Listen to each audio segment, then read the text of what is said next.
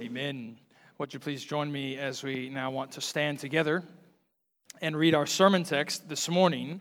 So, if you have a Bible on hand, and I hope you do, you want to turn to Exodus uh, chapter 3, where we find ourselves in our ongoing study through the Bible's uh, second book. We come to what is, uh, no doubt, one of the most famous scenes in all of Exodus.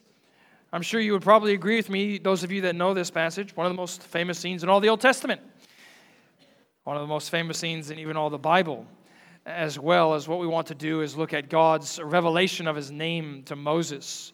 And it's a passage that has actually a fair amount of difficulty and debate attached to it, uh, part of which is actually where you stop in terms of preaching, because it's a very long conversation that Moses and Yahweh have. It really, the scene stretches from verse 1 of chapter 3 all the way to verse 17 of chapter 4.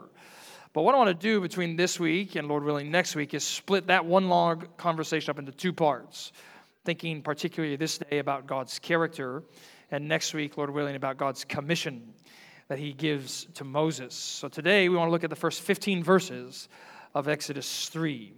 Let me read those verses for us and then pray that God would bless our study, and we'll begin. Let us hear now as our covenant king speaks to us through his word.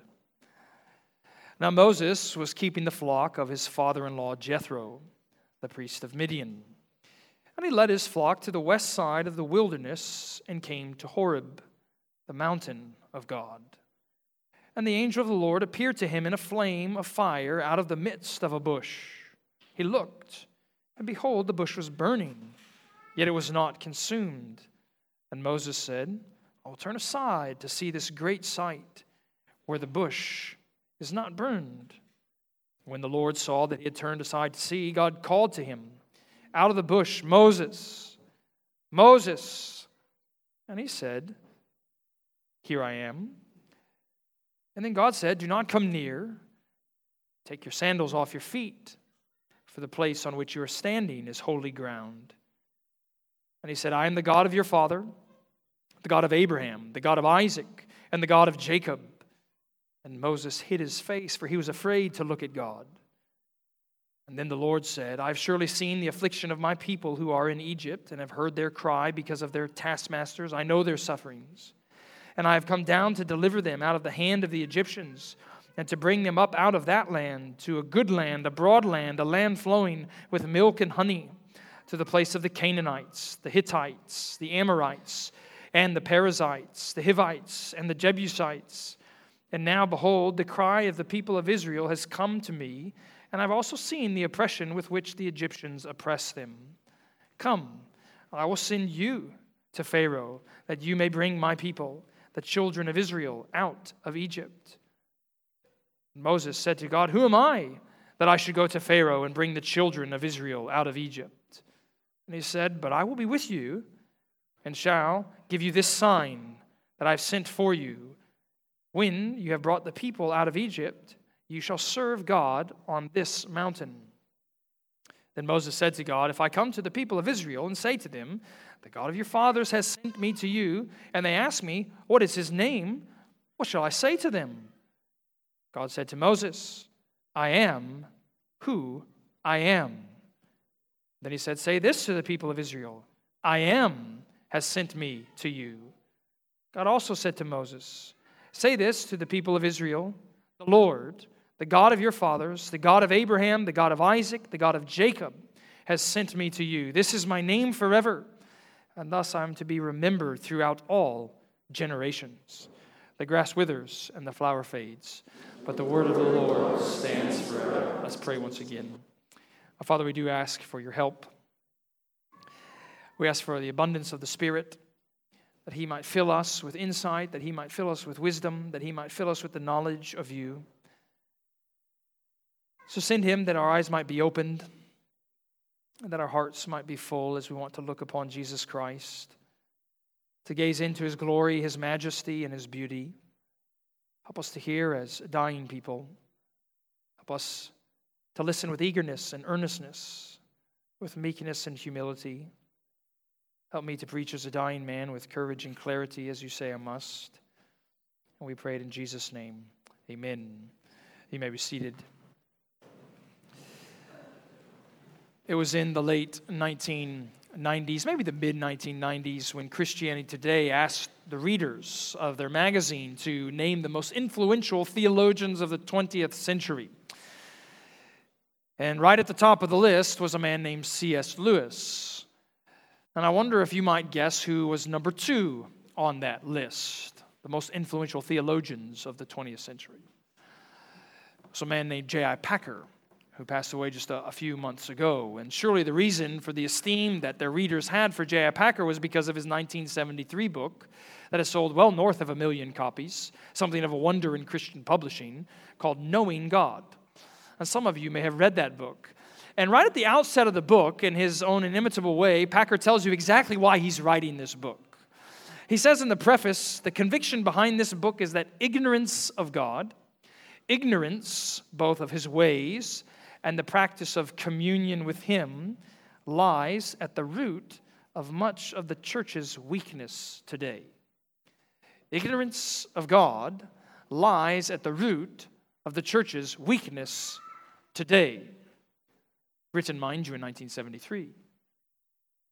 50 years on, nearly from the publication of that book, do you think that we're any better in the church today? I'm sure in some ways we are, and in some ways we aren't. I hope that you would agree with his perspective, though, that ignorance of God means weakness in the church. And if you put it positively, that knowledge of God, familiarity with God, well, that brings power in the church. That brings strength in the church. That brings faithfulness in the church. That is this study that matters most to the Christian believer and to the Christian church. For kids and students, recognize that most of your early years are taken up with study, aren't they? you know, study of math, the study of English, the study of art, history, science, whatever it may be. Frankly, it might feel like many more months than not are given over to studying these academic subjects. But parents, help your kids remember and help your students remember that there's only the study of one subject that could ever bring eternal life. What the Lord Jesus Christ himself said was knowing the one true God and the one whom he has sent, his Son. And those of you in the room that may be older than students, you remember those years, many years ago, when you studied those subjects of math and English and science and geology or whatever it may have been. And you might think, well, such years of studying gratefully have been left behind. Well, know that in our text today, Moses is about 80 years old. He's in the final third of his life. We know he dies at roughly the age of 120. He's got 40 years left. And it's Moses in this text that is doing what we all must be doing all the days of our life. He's growing in his knowledge of God. He's deepening his awareness of who God is, what his character is for his people. And so I trust all of us will learn more about God this morning because that's just a simple theme that I want you to see in our first 15 verses of chapter 3 the truth about God. And as we look these at these 15 verses, I want to give you seven particular truths about God that I find and we find in this passage. And to help kind of distinguish, mark off this scene there at Sinai, I want you to see first of all, God seeks. Secondly, God speaks. And thirdly, God sends. He's a seeking, speaking, and sending God. And one of the more interesting things about Exodus chapter 1 is the timeline of the book as a whole. Because the first two chapters of Exodus covered something like 400 years in Israel's history. Chapter 3, our text today, through the end of the book, chapter 40, covers one year of God's redemption of his people. And the reason the timeline slows down so much, almost to a standstill compared to the first two chapters, is because what we saw last week at the end of chapter 2. Israel's in bondage and slavery, ruthless slavery there in Egypt. Their growing number has Pharaoh fearing their potential military might, and so he's enacting these crowd control measures that will control their growth. At least that's what he thinks. And the last measure was commanding all the people of Egypt to throw the babies, the male babies of Israel, into the Nile River.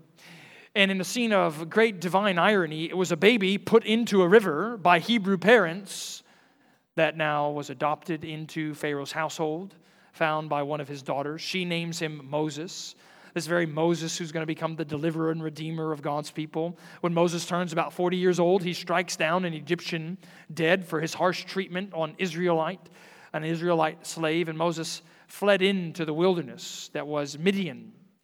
And the text told us at the end of chapter 2, it was during those many days, four decades or so of Moses' life, that God heard the cry of his people Israel. He remembered the covenant that he had made with the patriarchs. He saw their oppression and affliction, and God knew that it was time for the Exodus to begin. So the timeline now slows down. It zooms ever more, doesn't it? And to this man named Moses, for the Exodus is going to begin with him. Notice as God seeks in verse 1 of chapter 3. Now Moses was keeping the flock of his father in law Jethro, the priest of Midian, as his flock, as he led his flock to the west side of the wilderness and came to Horeb, the mountain of God. Surely, by any modern standards, Moses would appear at this moment an abject failure in the world. Here's a man that had ascended to heights of prominence, a place of power, a place of expertise in Pharaoh's palace, and now what is he? Just a sojourning shepherd, surrounded by stinky sheep in the western wilderness that is Horeb. And it's sometimes true that it's when you're in the midst of your most ordinary vocation that God meets you, that His grace intervenes. It's true that sometimes years might go by, maybe like Moses' life, decades go by, and it seems all apparently fruitless. But in God's providence and God's sovereignty, He means those years of preparation to bring a harvest of fruit in the future that you couldn't possibly imagine. I mean, what better role, what better job would there have been for Moses after he gains all the expertise of the Egyptians to spend decades shepherding sheep? So that's going to be the rest of his life delivering, redeeming, judging, shepherding the sheep named Israel. And it's there as he's wandering around Horeb that he sees an unusual sight. So, kids, the word Horeb, it just means dryness, it means desolate. We might say something today like, to be in Horeb was rather horrible. You didn't go to Horeb unless you absolutely had to. And there he is, shepherding his sheep. When he looks off in the distance, notice verse 2 the angel of the Lord appeared to him in a flame of fire out of the midst of a bush. Now, the Hebrew more literally says, the angel of the Lord appeared to him in the heart of the fire. And the text is going to soon make clear that the one speaking from this burning bush is none other than the Lord himself. So you might then realize how throughout the centuries, no small number of people have, not wrongly, understood the one speaking in this passage to be none other than the second person of the Trinity. God's messenger, God's angel, his eternal Son. In the heart of the bush, a flame of fire that soon is going to speak. But Moses realizes quite quickly that this bush isn't like anything he's seen before. I remember years past, my mother grew up in Michigan, and so we tended to spend many winter holidays up in the land of Michigan, hoping for a white Christmas because you never got them down here in the South. And whenever we were at Grandpa and Grandma Kunzman's house, we younger Stone children, uh, we have these fond memories of Grandpa Kunzman building fires to keep the house warm. You know, we just didn't do that, at least at the house of my youth in Richardson, Texas. And we were just amazed at his skill with the fire. You know, he just had this masterful ability to stoke it at the right time, to add fuel at the right time, to make sure that it was burning appropriately, brightly, and, and full. And so it'd be pretty common after dinner that he would go outside. You know, he noticed the fire was kind of low, and he'd just grab a log and throw it on, or a log or two, and throw them on. And soon enough, that fire was roaring again. But that kind of fire in Michigan is totally unlike the fire there that Moses sees at Horeb, isn't it? Look at the end of verse 2. Moses looked, and behold, the bush was burning, yet it was not consumed. Truth number one of God in this text that God is inexhaustible.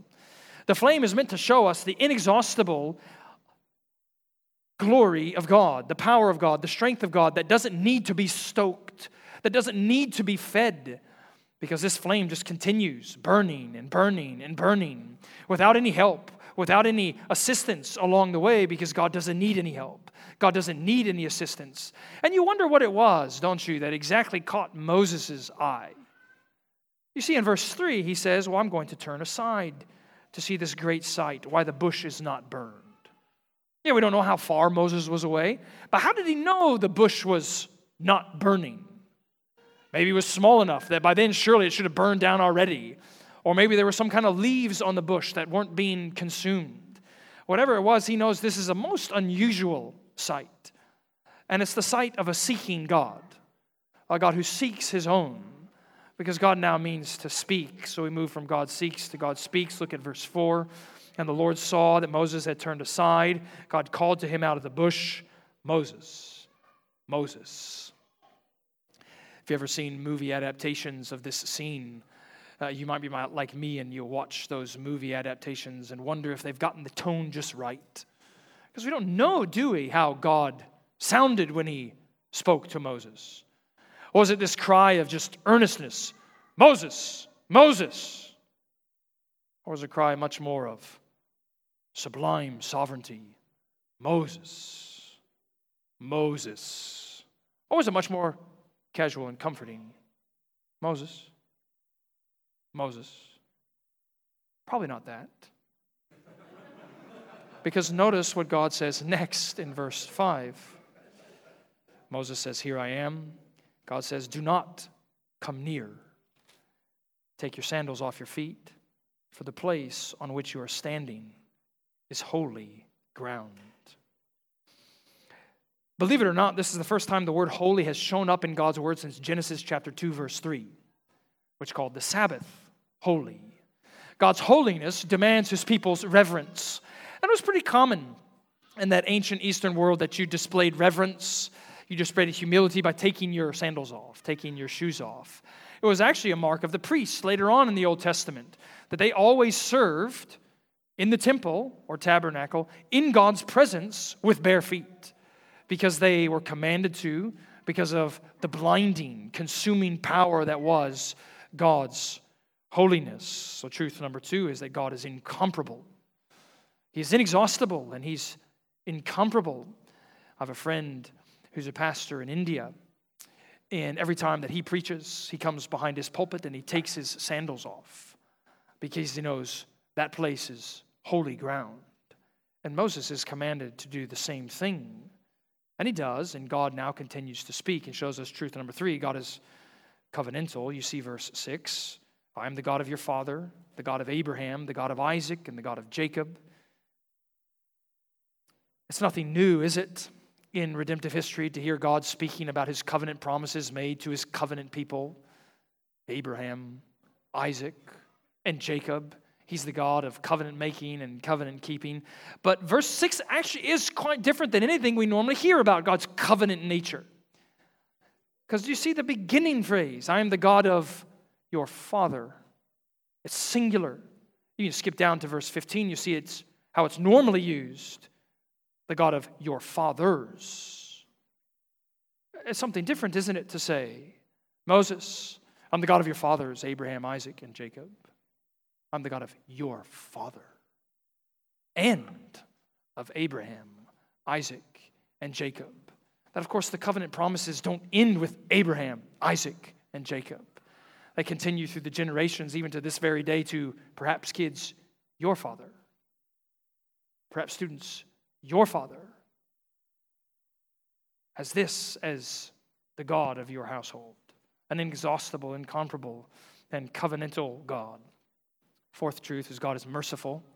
God is merciful. Look at what he says in verse 7 through 8. I've seen the affliction of my people who are in Egypt and have heard their cry because of their taskmasters. I know their sufferings and I have come down to deliver them out of the hand of the Egyptians and to bring them up out of that land to a good and broad land, a land flowing with milk and honey, to the place of all of those peoples listed there at the end of verse 8.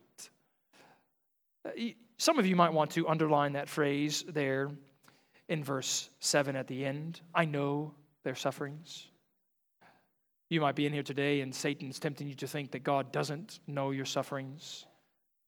Remember what we saw last week? He hears, He remembers, He knows, He sees, and is merciful to redeem you from that affliction.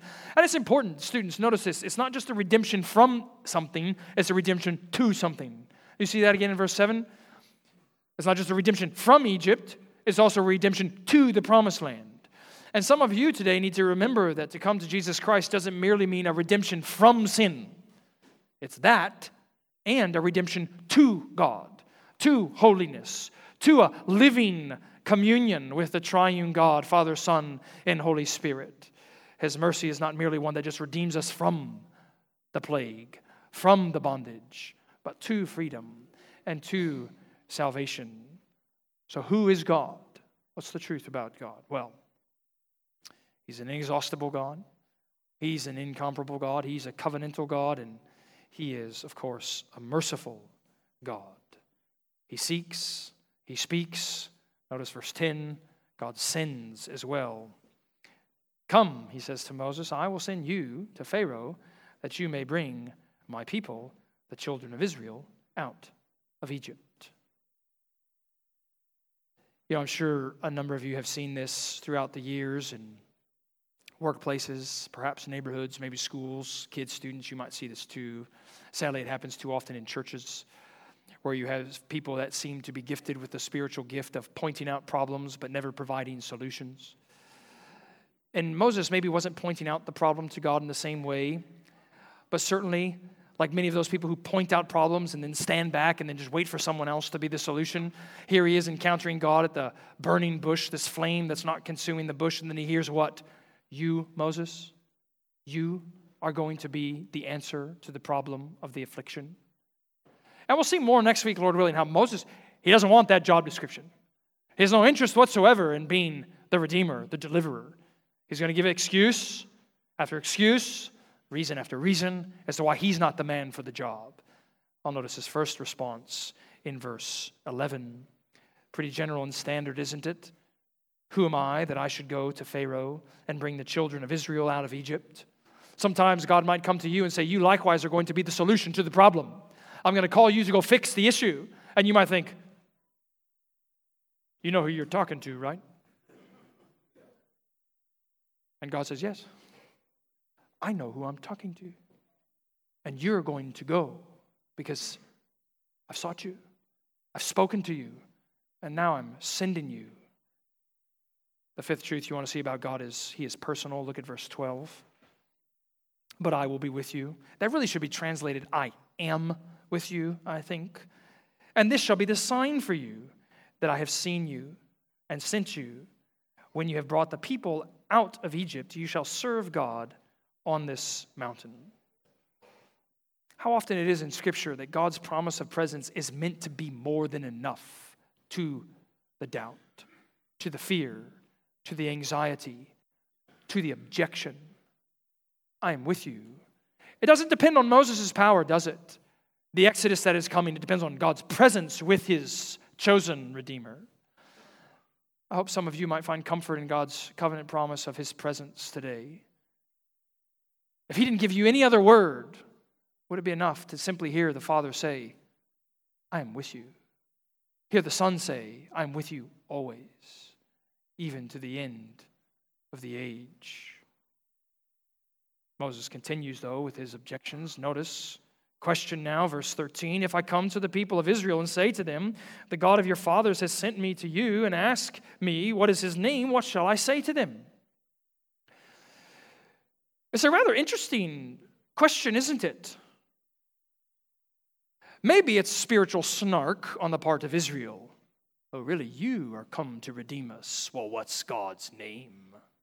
Almost like a shibboleth of sorts, you know, this kind of code word to get into the redemption work. But you really actually need to see it because that's not the way the text needs to be taken. It, it seems as though the affliction of 400 years has caused God's people to forget God's name. Or it even could be possible that it's just no longer central in their devotion as it used to be.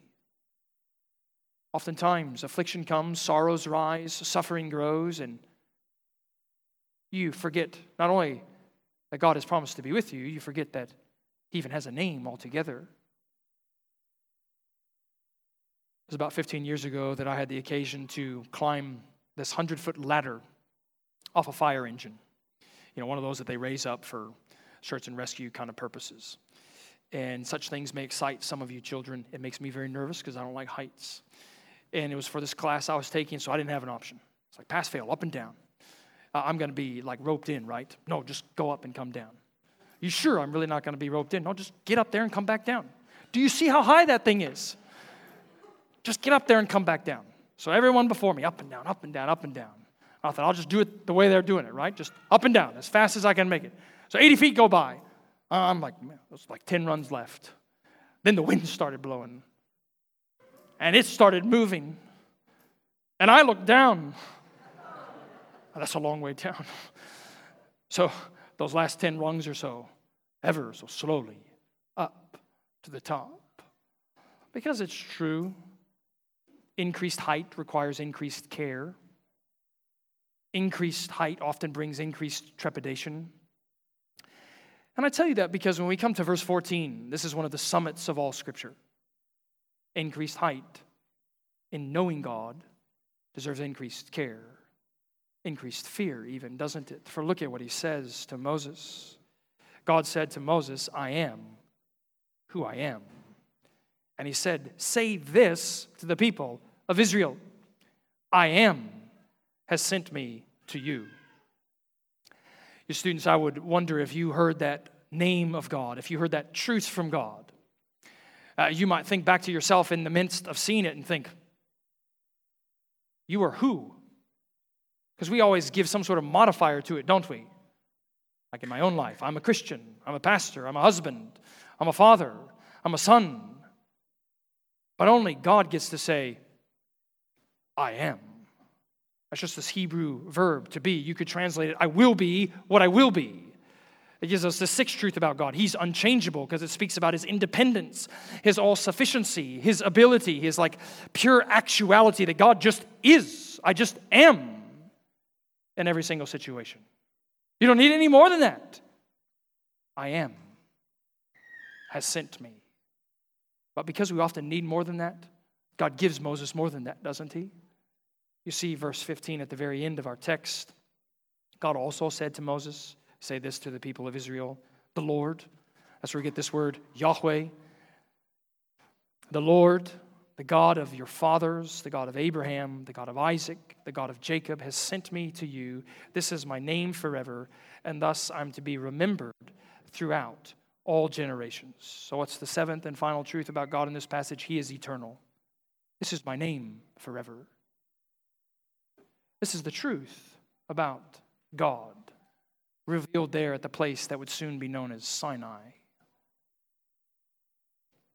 R.C. Sproul, the late theologian that died a couple of years ago, he used to love to tell the story of once meeting with a consultant for his ministries, Ligonier Ministries you know, cast vision and kind of organize the ministry in a different way. And the consultant there with his paper before Dr. Sproul said, okay, question number one What is it that you want non Christians to know most? And Sproul said, well, that's easy. They know that God is, think Romans 1 language, but they don't know who God is. We must tell them the truth about who God is. So the consultant wrote down that answer and filled it in in his kind of grid of leadership and visionary practice. And he said, okay, question number two. What's the thing more than anything else you want to tell Christians, believers? And he said, oh, that's easy. It's the exact same thing. The truth about who God is. And he said, quote, what we need most in the church today is an awakening to the character of God. I wonder if you would agree with such a sentiment an awakening, a revival and the character of God. Well, Moses certainly would. The Lord, as he's bringing revival now to his people there in redemption out of Exodus, certainly says what we need most is the character of God. And so, to help you understand how you might apply this truth about God most specifically to your hearts, let me give you two final things to meditate on as we begin to close. The first of which, trust God's sovereignty. Trust God's sovereignty. Because look back at verse 12 in many ways, it's the pivotal part of the passage. He not only promises that I will be with you, I am with you, but here's what's getting ready to happen Moses, you're going to bring the people out of Egypt, and this is the sign you will worship me on this mountain. And you know how the story continues. All of that exactly happened as God said it exactly would, which is telling us what? God is sovereign over Israel. God is sovereign over Egypt to bring his purposes to pass. God continues to be sovereign over every nation to bring his purposes to pass. Not just that, God is sovereign over Moses. We'll see next week as the conversation continues. He's sovereign over Pharaoh to bring his purposes to pass. That means He's sovereign over you. No matter how old you are, no matter your struggle, no matter your difficulty, no, no matter your temptation, no matter your joys, no matter your sorrows, He's sovereign over you to do the exact same thing, bring His purposes to pass. And if you're a Christian and you trust in this sufficiency, you'll find that this sovereignty of God, it's working for your salvation. But if you reject Him and you remain in unbelief and unrepentance, you'll find this sovereignty means your destruction. Will you trust in His sovereignty? Number two, trust in His sufficiency. You see again, verse 12. It's, if it's right to take it, the translation that I gave you there, but I am with you. It's really everything that follows related to God's name comes from this central, central promise I am with you. Moses, I am with you. But what is your name if they ask me? I am who I am. All you need to know, Moses, is I am. Consider God's sufficiency in your own life. Some of you are in here today and you're struggling through doubt. God says, I am sufficient to give you the truth. Some of you today are in here and you're struggling with constant temptation. God says, I am sufficient to deliver you with spiritual strength. Some of you are dealing with hurt, with sorrow, or suffering. He says, What? I am sufficient to comfort you amidst your weakness. This is who God is. He's inexhaustible, He's incomparable, He's covenantal, He's merciful, He's personal, He's unchangeable, and He is eternal. Jesus one day got in a debate with Jewish leaders about his identity. They essentially said, Who are you? And he says in John's Gospel, chapter 8, he says, Truly, truly, I say to you, Abraham rejoiced to see my day, and he saw it and was glad. Now, the Jews themselves are smart enough to know what's going on here. They say, Hold on a second, Jesus, you're not even 50 years old, and you're telling me you've seen Abraham? What does Jesus say? Truly, truly, I say to you, before Abraham was, I am. His is the name that is eternal. His is the name above all names, which is why when we preach the gospel, we say there's no salvation under any name under heaven than the name of Jesus Christ. Those who know the name of the Lord, the psalmist says, trust in him. Will you trust this God of sovereignty? Trust this God of sufficiency who has let you know him in Jesus Christ. Let's pray together.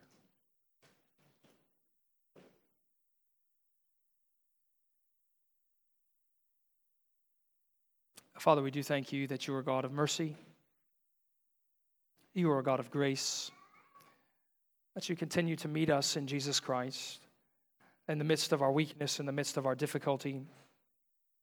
We know that you are still with us, that you have drawn near to us in your Son. So we pray that you would strengthen us in his mercy, that you would comfort us in his tenderness, that you would open our hearts to the salvation that's found in knowing you. We pray all these things in Jesus' name. Amen. Let's stand together.